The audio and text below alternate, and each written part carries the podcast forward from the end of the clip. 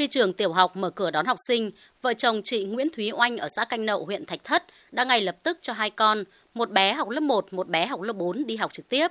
Nhà trường tổ chức học giãn cách, trong đó khối lớp 3, 4, 5 học buổi sáng, khối lớp 1, 2 học buổi chiều, nên vợ chồng chị thay phiên nhau đưa con và lo cơm nước cho con. Thế nhưng sau hai ngày con được đến trường học trực tiếp, vợ chồng chị Nguyễn Thúy Oanh đành phải nhờ ông bà đưa đón con.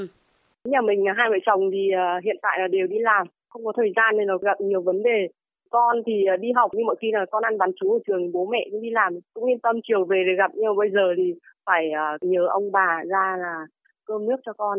Thì con đi học ờ, một cháu ở buổi sáng thì về thì ông bà cũng trách cơm nước cho, còn chuẩn bị cho cháu học buổi chiều nữa. Không chỉ gia đình chị Oanh mà nhiều phụ huynh khác cũng đang phải xoay sở tìm cách đưa đón con trong những ngày qua. Sau nhiều lần bàn bạc cân nhắc, gia đình anh Nguyễn Hữu Việt ở thị trấn Xuân Mai, huyện Trương Mỹ đành chọn giải pháp nhờ ông bà đưa đón con bởi cả hai vợ chồng anh đều đi làm xa, không thể đưa đón và chuẩn bị bữa trưa tại nhà cho con. Các cháu là chỉ học đến 10 rưỡi là, là cháu nghỉ. Gia đình nhà tôi thì lại có hai cháu cơ chứ không phải một cháu. Thế thành ra là ừ, bây giờ là cứ phải ông bà là cứ phải chia nhau và gần như là hai người đấy là lại không thể đi đâu được. Cũng rất là bất tiện. Về phía các nhà trường, dù biết phụ huynh rất vất vả khi con chỉ học nửa ngày và không ăn bán chú, nhưng cũng không thể làm khác bởi việc tổ chức phương án dạy học đều thực hiện theo quy định của Sở Giáo dục và Đào tạo thành phố Hà Nội. Bà Nguyễn Thị Vân Anh, hiệu trưởng trường tiểu học Yên Sở, huyện Hoài Đức chia sẻ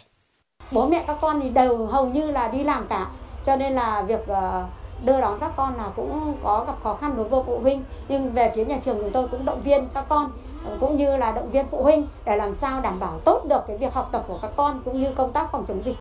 việc cho học sinh từ lớp 1 đến lớp 6 đến trường học trực tiếp là cần thiết và Sở Giáo dục và Đào tạo Hà Nội dự kiến sẽ cho học sinh từ lớp 1 đến lớp 6 của 12 quận nội thành đi học từ ngày 21 tháng 2. Tuy nhiên, nhiều phụ huynh học sinh đều mong muốn nhà trường và các cơ quan quản lý giáo dục tính toán các giải pháp tổ chức dạy học để các con vừa được học bán trú ở trường, vừa đảm bảo phòng dịch. Quy định của Sở Giáo dục và Đào tạo Hà Nội không tổ chức bán trú, học trực tiếp một buổi một ngày để đảm bảo phòng chống dịch COVID-19 nhiều bất cập và đang gây khó khăn cho phụ huynh. Từ thực tế này, ông Trần Thế Cương, Giám đốc Sở Giáo dục và Đào tạo thành phố Hà Nội thông tin.